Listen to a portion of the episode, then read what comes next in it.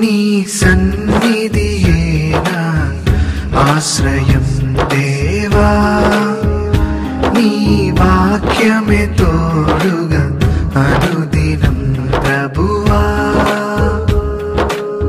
మహిమగలనా యేసురాజా, మహిమగలనా యేసురాజా, నీ సన్నిధియే నా ఆశ్రయం దేవా, నీ వాక్యమే తోడుగా అనుదినం ప్రభువా.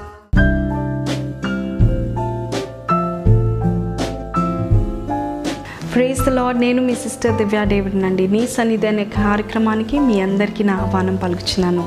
ఈదిన వాక్యము మనిషి ఎలా ఆలోచిస్తాడో అలాగే అవుతాడని వాక్యం చెప్పాలనుకుంటున్నానండి. దేవుడు ఖచ్చితంగా మీతోనే మాట్లాడుతున్నాడండి. ఎందుకంటే మనసు వెళ్ళిన చోటుకే మనిషి వెళ్తాడంట. హల్లెలూయా. దేవుని వాక్యంలో సామెతలు నాలుగో అధ్యాయం ఇరవై మూడో వచనంలో చూస్తున్నామండి మాట. మన మనస్సు మన జీవితాన్ని నడిపిస్తుందంట. చాలా మందికి తెలియదండి మనసు శక్తివంతమైందని. గతంలోనికి వెళ్ళగలదు, భవిష్యత్తులోనికి వెళ్ళగలదు. గతంలో ఎప్పుడో మనం పాతి పెట్టిన మన గతాన్ని బయటికి తీయగలదు మన మనసు అండి. అంత శక్తివంతమైనది మనసు. కానీ ఇవాళ రేపు మనసు సరిగ్గా లేకుండా జీవితాలను పాడు చేసుకున్న వారు ఎంతమంది కలరండి. నా మైండ్ బాగాలేదండి అంటూ ఉంటాం. ఎందుకు బాగాలేదమ్మా నీ మైండ్ అంటే మన ఆలోచన బాగాలేదండి.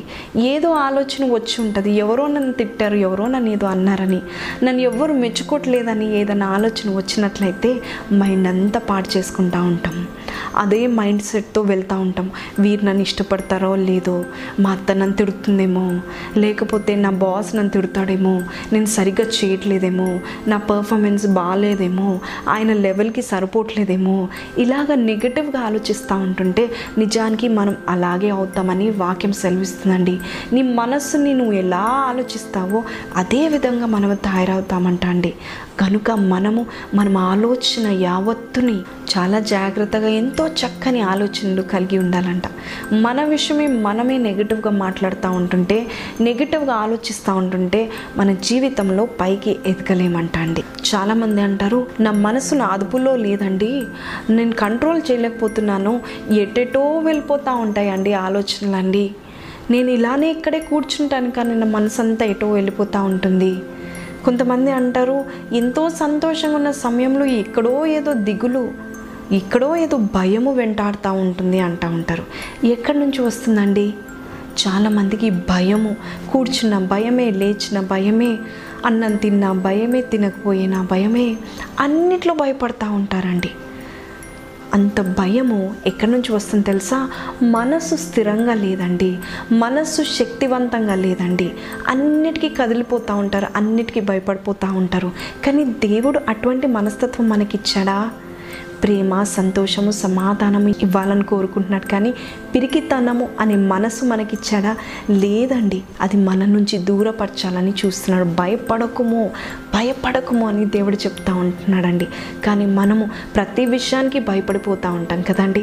అలా కాకుండా నీ మనస్సుని సరి చేసుకోవాలని ఈ దిన వాక్యము దేవుడు మనతో మాట్లాడుతున్నాడండి. మన మనసు ఎక్కడికి వెళ్తుందో అక్కడే మనం వెళ్తూ ఉంటామంట అండి.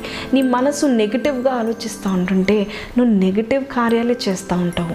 నీ మనసు పాజిటివ్గా ఉంచుకున్నట్లయితే ఎన్ని సమస్యలు వచ్చినా, కష్టాలు వచ్చినా ఇవన్నీ దేవుడు చూసుకుంటాడులే, ఆయన వచ్చే వరకు నేను సంతోషంగా ఉంటాను, ఇది నన్ను కదల్చలేవులే అని అనుకుంటే ఎంత భాగ్యం అండి.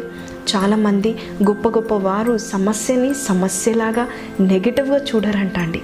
సమస్యని ఒక ఆపర్చునిటీ లాగా చూస్తారంట, ఒక అవకాశం లాగా చూస్తూ ఉంటారంట. ఇది సమస్య కాదు, ఇది అవకాశము, నన్ను నేను నిరూపించుకోవడానికి మరొక అవకాశం వచ్చిందని సంబరపడిపోయి సమస్యని ఎంతో పాజిటివ్గా తీసుకొని చూడండి. అలాంటి వారికి సమస్యలే వారిని చూసి పారిపోతాయంట అండి. మరి దేవాది దేవుడు మనకి చెప్పేది ఏంటంటే, నీ మనసు ఎందుకు కృంగిపోతుంది? దావీదు అంటున్నాడు కదా, నా ప్రాణమా నాలో నువ్వు ఎలా కృంగిపోతున్నావు, యెహోవా యందు నిరీక్షించుము, తన ప్రాణంతో తను మాట్లాడుకుంటున్నాడు, తన మనస్సుతో తను మాట్లాడుకుంటున్నాడు. నీవు కృంగిపోవాల్సిన అవసరం లేదు, నిరీక్షణ ఆయన వైపు ఉంచండి. చూడండి ఎలా పెట్టుకున్నాడండి దావీదు. తన మనసులో కృంగుదల వచ్చినప్పుడు, భయం కలిగినప్పుడు, నాకు భయం కలిగినప్పుడు నేను దేవుని వైపు చూస్తానని చెప్తున్నాడండి. అవునండి, ఎక్కడ చూడాలంట? పౌలు రాస్తున్నాడండి ఫిలిప్పీ పత్రికలో నాలుగో అధ్యాయంలో ఎనిమిదో వచనంలో చక్కని మాటలు రాసి ఉన్నాడండి. వేటిని ధ్యానించాలో, దేనిపైన మన మనసు ఉంచాలో రాశాడండి. ఏది సం సత్యమైనవో, ఏది మాన్యమైనవో, ఏది న్యాయమైనవో, ఏవి పవిత్రమైనవో, ఏవి రమ్యమైనవో, ఏవి ఖ్యాతి గలవో వాటిని ధ్యానించాలంట అండి. ఏంటండి? రమ్యమైనవి, ఖ్యాతి గలవి, సత్యమైనవి, పవిత్రమైనవి, న్యాయమైనవి, మంచివి ఆలోచించాలంట. ఇంగ్లీష్లో చక్కని మాటలు ఉన్నాయండి. You should think about things that are true, things that are noble, things that are right, things that are pure, things that are lovely, things that are excellent and worthy of praise అని ఉందండి. అవునండి, excellent వాటి గురించి ఆలోచించాలంటే, వ్యర్థమైన వాటి గురించి, చెత్త గురించి ఆలోచించకూడదంట. మనము పొద్దున్న లేచిన నుంచి సాయంత్రం వరకు ఏం ఆలోచిస్తున్నామో ఒక్కసారి మీరు గమనించుకోండి. ఏం ఆలోచన మీ మనసులోనికి వస్తుంది ఒకసారి గమనించండి. చెత్తనంతా కూడి పెట్టుకుంటున్నారా మీ మనసులో? నోటి నుంచి చెత్తనే వస్తుంది, హృదయం అంతా చెత్తతోనే నింపబడుతుంది కదండి. మంచివి ఆలోచించాలంటే, ప్యూర్వి, నోబుల్వి, లవ్లీవి, ఎక్సలెంట్వి ఆలోచించాలి, ధ్యానించాలంట అండి. ఒక అతను జాన్ మ్యాక్స్వెల్ అనే అతని దగ్గరికి వెళ్ళి ఆ భక్తుని అడిగాడంట, అయ్యా నేను సక్సెస్ఫుల్ కావాలంటే ఏమి చేయమంటారు అంటే, ఈ వ్యక్తి అనుకుని ఉండొచ్చు, బాగా గంటలు తరబడి ప్రార్థన చేయ అనుకుని ఉండొచ్చు. కానీ ఈ భక్తుడు ఒక మాట చెప్పాడంట, think correctly to become successful అన్నాడంట. ఏంటండి? నీ ఆలోచన కరెక్ట్గా ఆలోచన చే, అప్పుడు సక్సెస్ని నువ్వు చూస్తావు అని చెప్పాడంట అండి. అవునండి, మన ఆలోచన కరెక్ట్గా ఉంటే మనం ఎక్కడికో వెళ్ళిపోతూ ఉంటామండి, ఎంతో ఎదిగిపోతాం. మన ఆలోచన చిన్నదిగా ఉంటే మనం కూడా చిన్న వారి వలె, చిన్న మనుషుల వలె ఉంటామండి. ఇజ్రాయేలు దేశస్థులు ఒకసారి మోషే పన్నెండుగురు గూఢచారులను పంపించి ఆ దేశాన్ని, కానాను దేశాన్ని పరిశీలన చేసి రండి, అక్కడ ఏమి చూస్తారో నాకు వచ్చి చెప్పండి అని చెప్పినప్పుడు పన్నెండుగురు గూఢచారులు వెళ్ళి తిరిగి వచ్చినాక పది మంది గూఢచారులు ఏమంటున్నారు తెలుసండి, మేము అక్కడ మిడతల వలె కనిపిస్తున్నాము, వారు ఆజానుభావులుగా కనిపిస్తున్నారు. ఎవరంట అండి? శత్రువులు ఆజానుభావులుగా కనిపిస్తున్నారంట, వీరికి వారు మిడతలగా కనిపిస్తున్నారంట. ఆజానుభావులు వచ్చి అయ్యా మీరు మిడతలని చెప్పలేదంట అండి, వీరు వీరే అనుకుంటున్నారంట, నేనే మిడతను, వాడు చాలా ఆజానుభావుడని. ఏంటమ్మా, ఏంటయ్యా, మీరు కూడా అవతల వాళ్ళు ఆజానుభావులు, నేను మిడత వంటి వాడను అనుకుంటున్నారా?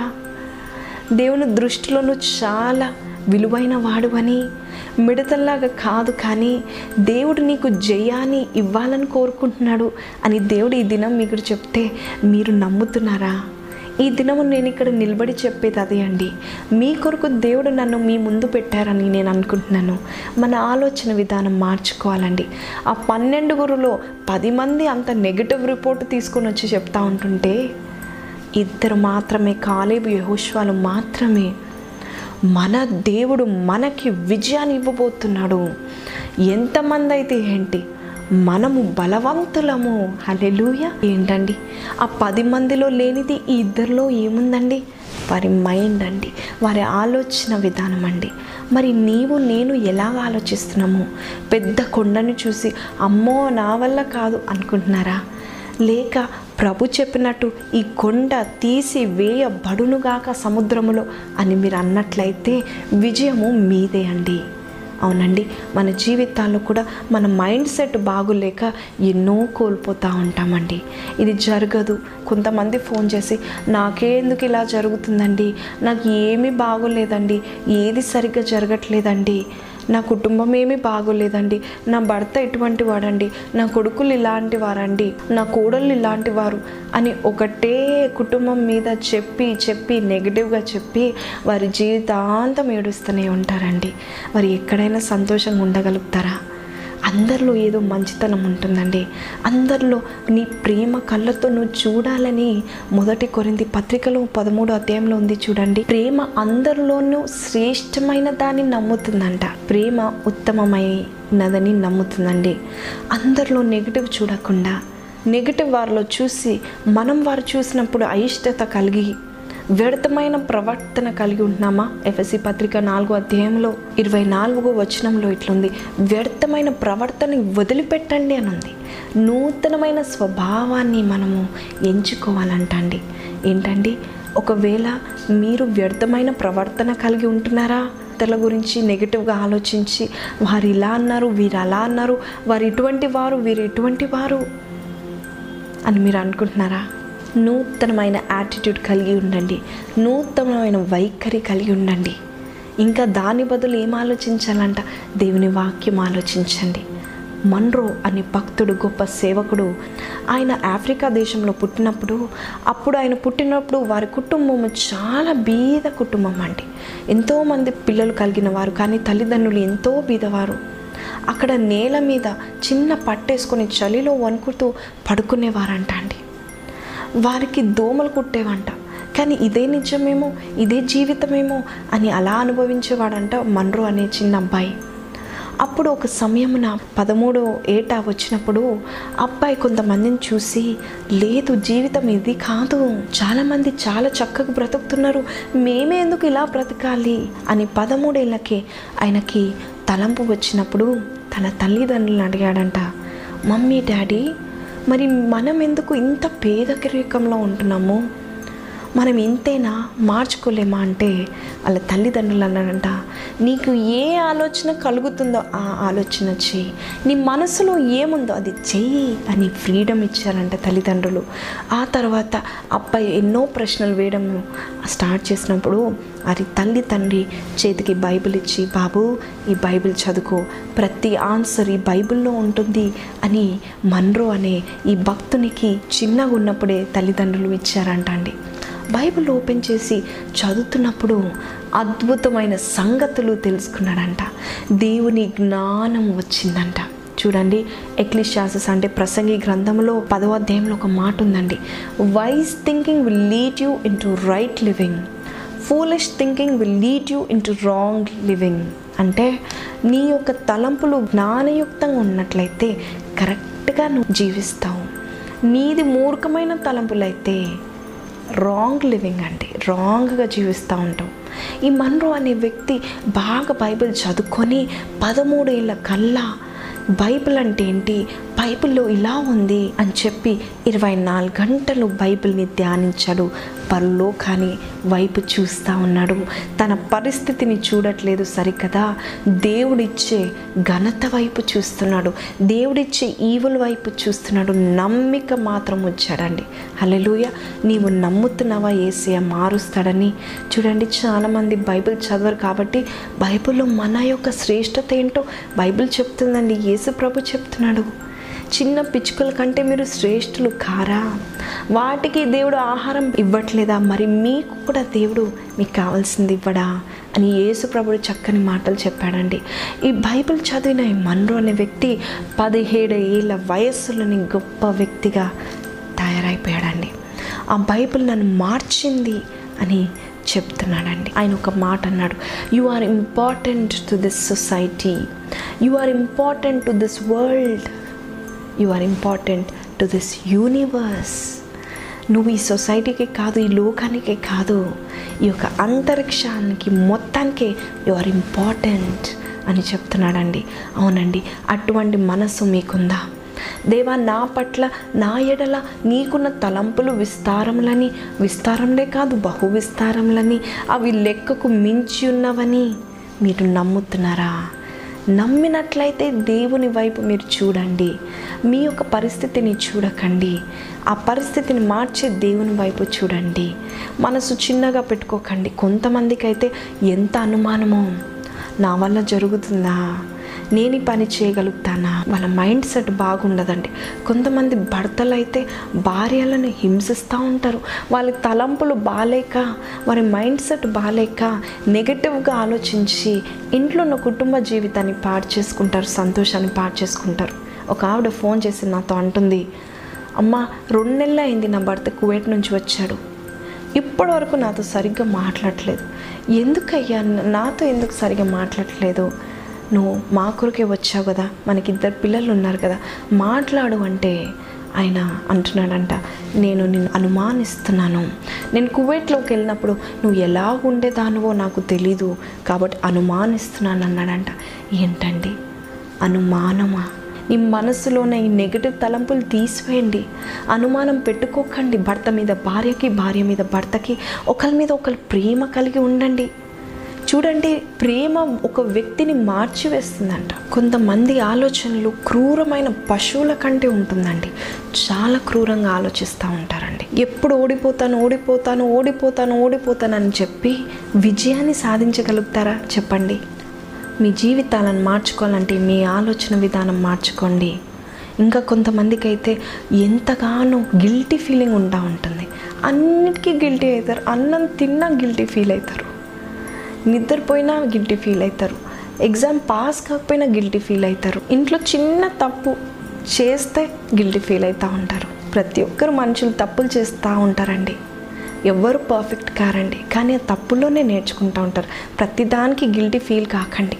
మనకి దేవుడు నూట మూడో కీర్తనలో దేవుడు చెప్తున్నాడు, పడమటికి తూర్పు ఎంత దూరంలో అంత దూరంగా మన దోషములను, పాపములను, అతిక్రమలను అంత దూరంగా పెట్టాడంట అండి మన దేవుడు. కాబట్టి అన్నిటికీ గిల్టీ ఫీల్ కాకండి, మనస్సుని దృఢపరచుకోండి. నేను రాజు యొక్క కుమార్తెను. చూడండి, ప్రిన్స్ చార్ల్స్ గారు మనకు అందరు తెలుసు కదా, మన యూకేలో ఆయన ప్రిన్స్ కదా. ఆయన కుమారుడైన విలియంని ఐదేళ్ల వరకు వదిలేస్తారంట. ఐదేళ్ల నుంచి మనస్సులో బ్రెయిన్ వాష్ చేస్తూ ఉంటారంట.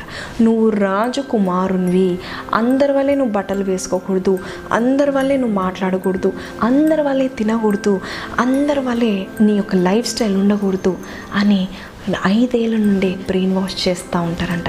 ఎలా నిలబడాలి, ఎలా కూర్చోాలి, ఎలా మాట్లాడాలి, ఎందుకంటే ఒక దినము ఆయన సింహాసనం ఎక్కబోతున్నావు కాబట్టి ఆయనకి చిన్ననాటి నుంచే అటువంటి మనస్తత్వాన్ని కలిగిస్తారంట అండి.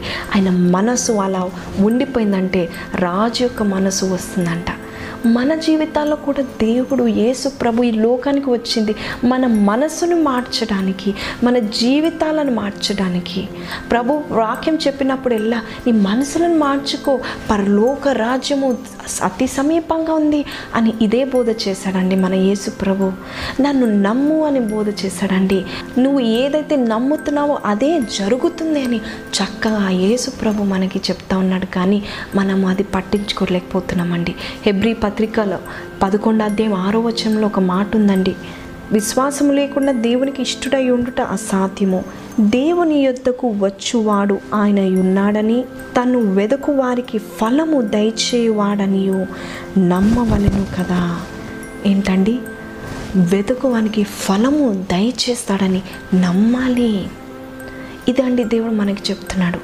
మన మనస్సు అపనమ్మకంతో, అనుమానంతో, బాధతో, సమస్యలతో నిండిపోయి ఉంటుంటే దేవుని వైపు ఎలా చూస్తూ ఉంటామండి? నీ మనసంతా నిండిపోతే దేవుడు చెప్పే బోధ, దేవుడు ఇచ్చే వాగ్దానాలు హృదయంలో దాచిపెట్టుకోగలుగుతారా? మత్తయి సువార్త ఇరవై ఒకటో అధ్యాయము ఇరవై రెండో వచనంలో, మీరు ప్రార్థన చేయనప్పుడు అది దొరుకునవని నమ్మిన ఎడల మీరు వాటిని అన్నిటిని పొందుకుంటారు అంటున్నాడు. అంటే ఫస్ట్ నీ మైండ్ని సెట్ చేసుకొని ప్రార్థనకి కూర్చో. కొంతమంది గంటల తరబడి ప్రార్థన చేస్తారు, కానీ ఏం జరగదులే, ప్రార్థన అయితే చేస్తున్నాం అనుకుంటారు. అటువంటి వారికి ఏదైనా దొరుకుతుందా? అందుకే యేసు ప్రభు అంటున్నాడు, అది దొరికినవని నమ్మి ప్రార్థన చేయాలంట అండి. మన ఆలోచన విధానం మార్చుకుంటే ఎంత బాగుంటుందండి. కొన్నిసార్లు మనం ప్లాన్ చేసినట్టు, మనం అనుకున్నట్టు జరగకపోవచ్చు, కానీ అయినా మీరు లేచి ఉదయకాలంన ఈ దినము నేను ప్లాన్ చేసినట్టు జరగకపోయినా నేను అప్సెట్ కాను, ఈ దినము నాకు ఏది జరిగినా నేను అప్సెట్ కాను, నేను ఇరిటేట్ కాను, నేను బాధపడను, సమస్యను చూసి పారిపోను, నేను నా దేవుని సన్నిధికి వెళ్తాను. నేనే మార్గము సత్యము జీవం అని చెప్పిన నా యేసు ప్రభు దగ్గరికి వెళ్తాను అని మీరు చెప్పగలుగుతారా? అప్పుడు మీరు ఇలా చెప్పగలిగితే ఈజీగా బాధపడారండి, ఈజీగా అప్సెట్ కాలేరండి. ఇంకోటి తెలుసా, ఈజీగా మిమ్మల్ని ఎవ్వరు కూడా బాధ పెట్టలేరండి.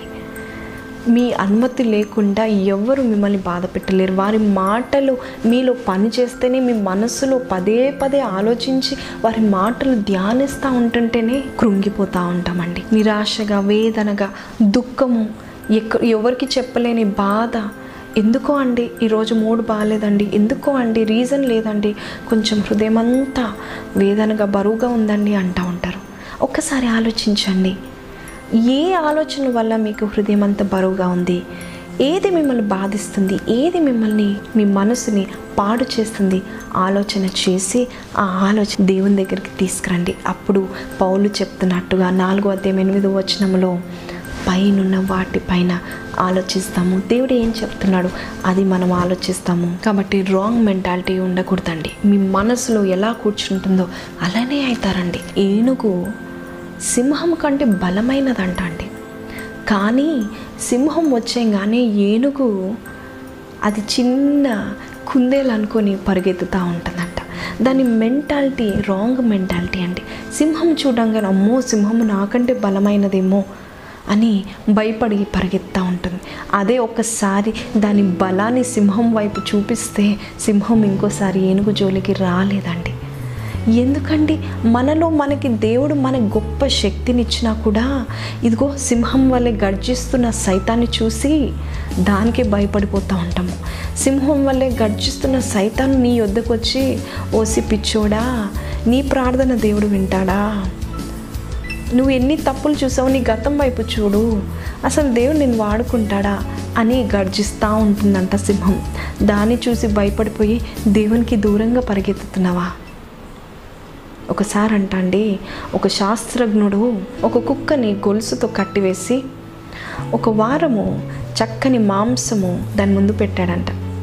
ఆ కుక్క చాలా ఆవరావరం అనుకుంటా అరుస్తూ ఉందంట. కానీ ఎంత గుంజుకున్నా ఆ చైన్ ఉండడం వల్ల, ఆ గొలుసు వల్ల ముందుకు వెళ్ళలేకపోయింది. అట్లా రెండు రోజులు మూడు రోజులు ప్రయత్నించింది, కానీ ఆ మాంసం దొరకలేదండి. ఆ తర్వాత రెండు వారాల తర్వాత ఈ సైంటిస్ట్ మళ్ళా మాంసం ముందు పెట్టాడంట, కానీ ఆ కుక్క కదలలేదు, మెసలలేదంట. ఆ మాంసాన్ని చూస్తుంది కానీ ముందుకు వెళ్ళట్లేదంట. అయితే ఈ శాస్త్రజ్ఞుడు ఆ మాంసాన్ని కొంచెం ముందుకు పెట్టాడంట, దానికి అందే అంతా ముందు పెట్టాడంట. అయినా కుక్క కదలట్లేదంట, మెసలట్లేదంట. ఈ మాంసం ఇంకా నాకు అందదులే అనుకుందంట. ఆ తర్వాత ఆ యొక్క గొలుసును కూడా విప్పేశాడంట. గొలుసును విప్పేసి ఇప్పుడు ఫ్రీగా వెళ్ళి తింటుందేమో అనుకున్నాడు, కానీ ఆ కుక్క ఎక్కడుందో అక్కడే ఉండిపోయి ఆ మాంసాన్ని చూసి నేను తినలేనులే అనుకుంటుందంట. ఈసారి ఏం చేశాడంటే ఆఖరికి ఆ వ్యక్తి ఆ మాంసాన్ని కావాలని ఆ కుక్క యొక్క ముక్కు దగ్గర పెట్టాడంట, వాసన చూసైనా తింటుందేమో అని. ఎంత పెట్టినా ఆ కుక్క మైండ్లో ఏముందంటే ఈ మాంసము నాకు చెందదులే అని అది మాంసం తినలేకుండా పస్తులు ఉండిపోయిందంట అండి. మనసు అనేది ఇట్స్ సో పవర్ఫుల్ అండి, ఇట్ ఈస్ వెరీ పవర్ఫుల్. కాబట్టి నీ మనసులో ఎలా ఆలోచిస్తున్నావు? ఎదుటి వాళ్ళు ఎప్పుడు నిన్ను తృణీకరిస్తారనే ఆలోచన కలిగి ఉంటే దేవుడు నీతో మాట్లాడుతున్నాడు. అదే స్వభావంతో నువ్వు వారి దగ్గరికి వెళ్తే నిజంగానే వారు తృణీకరించేలాగా నీ ప్రవర్తన ఉంటుందేమో గమనించండి. దేవుడు ఏదైనా మాట్లాడుతున్నాడు. ఇదిగో నేను మీకు మనసు అనే గొప్ప వరాన్ని ఇచ్చాను. ఎవరికి ఈ సృష్టి అంతటికి లేని వరాన్ని మనుషులకి దేవుడు మనసు అనేది పెట్టాడు. ఆ మనసు ద్వారా పైకి ఎదగగలుగుతాము, లేదంటే మనమే కింద జారిపోయి పడిపోతూ ఉంటామండి. ఆఖరిగా రోమ పత్రిక పన్నెండో అధ్యాయం రెండో వచనం, మీరు ఈ లోక మర్యాదను అనుసరింపక ఉత్తమును అనుకూలమును సంపూర్ణమునై ఉన్న దేవుని చిత్తమేదో పరీక్షించి తెలుసుకున్నట్లు మీ మనసు మారి నూతన మగుట వలన రూపాంతరము పొందుకొనుడే. హల్లెలూయా. మీ మనస్సును నూతనపరచుకోండి అని దేవుడు ఈ దినము నాతో మీతో మాట్లాడుతున్నాడు. We will change our mind, we will change our thinking. మన మనస్సుని మార్చుకుందామండి, మన ఆలోచన విధానం మార్చుకుందామండి. దేవుడు మన గురించి ఆలోచిస్తున్నాడు, అంతేకాకుండా నా బిడ్డ ఎందుకు ఇంత నెగిటివ్గా ఆలోచిస్తుందని బాధపడుతున్నారు. ఎంతమంది కుటుంబాలు కూలిపోయాయి తెలుసా అండి. ఎంతో నెగిటివ్గా అంత అధికంగా ఆలోచిస్తూ ఉంటారు. అవసరం లేని చోట అధికంగా ఇది ఎందుకు ఇలా జరిగింది, ఇది ఎందుకు ఇలా జరిగింది, నాకెందుకు జరుగుతుంది, వీడు ఇలా వాడలా నా గురించి ఇలా మాట్లాడుకుంటున్నారు అని కొంతమంది మాట్లాడకపోయినప్పుడు ఊహించుకొని వారు వారి వారి జీవితాలను, కుటుంబాలను, వారి సంసార జీవితాలను నాశనం చేసుకోలేదా? కొంతమంది జాబ్లోంచి కూడా బయటకు వచ్చేసారండి. నా బాస్ నన్ను ఇలా అన్నాడు, ఎందుకంటే నేను వేస్ట్ అనుకుంటున్నాడు కాబట్టి నేనే క్విట్ అవుతాను, నేనే బయటకు వస్తానని అనుకున్న వారు లేరండి. దయచేసి మీ మనస్తత్వాన్ని పాడు చేసుకోకండి, అతిగా ఆలోచించకండి. వాక్యం చదవండి, ధ్యానించండి, ట్రై ఇట్. వాక్యం చదవండి, వాక్యంని మీ యొక్క మనసులో వాక్యంతో నింపుకోండి. అనుకూలమైనది, మంచి అయినది, శ్రేష్టమైనది, మంచి మనసు నాకు కలిగి ఉండేలాగా చేయండి.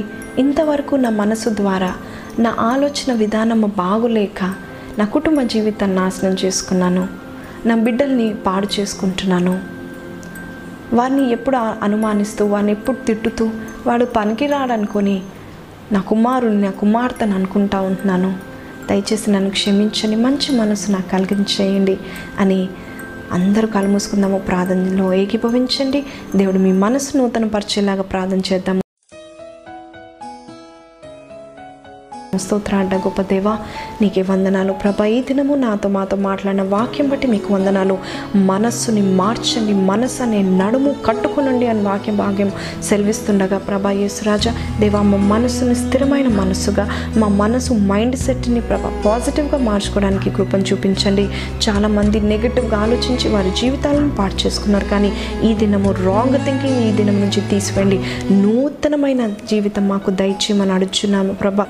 ఇంకా ఎందరైతే నెగిటివ్గా ఆలోచించు, ఇంకా నాకు వ్యాధి నయం కాలేదు, ఇంకా నాకు ప్రమోషన్ రాలేదు, ఇంకా దేవుడు నా ఆన్సర్ ఇవ్వట్లేదు, ఇంకా నా ప్రార్థనకి ఆన్సర్ రావట్లేదు అనుకున్న వారితో మీరే మాట్లాడారు, మీకు వందనాలు. ఇదిగో ప్రభా, సమస్య వచ్చిన ఆ సమస్య సమస్య కాదని అదొక అవకాశం అని మేము తెలుసుకున్నాము. దయచేసి ఈ దినం నుంచి ప్రభా మీ కొరకు పరిగెత్తాలి, మీ కొరకు మంచి మనసు, దృఢమైన మనస్సు కట్టుకోవాలి ప్రభా. నీవే కార్యము చేసి నీలాగా ఆలోచించడం, నీ పోలికలో జీవించడం మాకు నేర్పించమని మరొకసారి ఈ బిడ్డల్ని చేతికప్ప చెప్తూ నసరేయుడైన యేసు పరిశుద్ధ నామములో అడిగి వేడుకొంచున్నాము తండ్రి, ఆమెన్.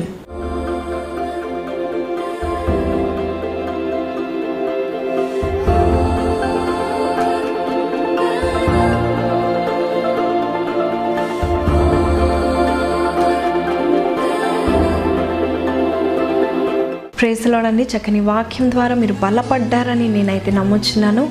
ప్రతి వారం మనం ప్రేజ్ రిపోర్ట్ చదువుతున్నాం కదా, ఈ వారము ఎవరు రాస్తున్నారో, ఎక్కడి నుంచి రాస్తున్నారో చెప్తామా. Praise the lord. సిస్టర్ గారికి నా వందనాలు. అమ్మ, నా పేరు హేమంత్, మా ఊరు గుంటూరు, సంగడి గుంట. నీ సన్నిధి అనే ప్రేయర్ని మేము యూట్యూబ్లో చూస్తూ ఉన్నాము. గత రెండు నెలల నుండి మా అమ్మగారికి పని లేక, ఆరోగ్యం బాగోలేక ఎంతగానో బాధపడుతూ ఉన్నాము. అయితే నీ సన్నిధి అనే ప్రోగ్రాం చూసి సిస్టర్ గారికి ఒకరోజు ఫోన్ చేసి పని గురించి మరియు ఆరోగ్యం గురించి, అలాగే నేను టెన్త్ క్లాస్లో ఫస్ట్ క్లాస్లో పాస్ కావాలని ప్రేయర్ చేయమని సిస్టర్ గారిని కోరాము. సిస్టర్ గారు ప్రేయర్ చేసిన తర్వాత మా అమ్మకి పని దొరికింది. అంతేకాదండి, నేను కూడా పదో తరగతి ఫస్ట్ క్లాస్లో పాస్ అయ్యానండి. నా కోసము ప్రార్థన చేసిన సిస్టర్ గారికి, అలాగే దేవుడు మా ప్రార్థన ఆలకించి రెండు ఒకటేసారి అమ్మగారికి పని, అలాగే నా నన్ను ఫస్ట్ క్లాస్లో పాస్ చేసిన దేవునికి నా వందనాలు. అలాగే సిస్టర్ గారికి దేవుడు చేసిన మేలనికి నా దేవాది దేవునికి వందనాలు. నీ సన్నిధి ప్రోగ్రాం అనేకములు ఇలాంటివి మీరు చేయాలని మేము కోరుకుంటున్నాను, వందనాలు. హల్లెలూయా. మరి దేవుడు వీరి జీవితంలో గొప్ప కార్యం చేశాడు కదండి. అలాగే మీ నా జీవితంలో దేవుడు ఎప్పుడు కార్యం చేయాలని ఎదురు చూస్తూ ఉన్నాడు. మనం ప్రార్థన చేద్దాము, విశ్వాస సహిత ప్రార్థన చేద్దాము. ప్రేజ్ రిపోర్ట్లో మీ సాక్ష్యం కూడా వినబడుతుందని నమ్ముచున్నానండి. మరి ప్రతి వారము ఇదే రోజు, ఇదే సమయానికి, ఇదే ఛానల్లో మీరు మమ్మల్ని మరొకసారి కలుసుకోగలరు. అంతవరకు సెలవు. Praise the lord. ఈ ప్రోగ్రామ్ని చేయడానికి కొంతమంది ఫ్రెండ్స్, అలాగే కొంతమంది విశ్వాసులు ఇంతగానో సహకరిస్తూ ఉన్నారు. కాబట్టి వారందరికీ కూడా నా వందనాలండి. మీరు కూడా ఒకవేళ వాకింగ్ చేత పట్టబడినట్లయితే, దేవుడు మిమ్మల్ని ప్రేరేపించినట్లయితే, ఈ కార్యక్రమాలు అనేకములు ముందుకి రావాలనుకున్నట్లయితే, దేవుడు ప్రేరేపిస్తే మీరు మీ వంతు మీ యొక్క సహాయంని అందించగలరు. దేవుని యొక్క రాజ్యం మనం అందరం కడదామండి. దేవుని సన్నిధిలో మనం ఇంకా బలపడి ఆయన రాకడ వచ్చేంత వరకు కూడా సిద్ధమైన మనసుతో ఎదురు చూడాలని నేను కోరుచున్నాను. దేవుడు మీ అందరినీ దీవించునుగాక. God bless you.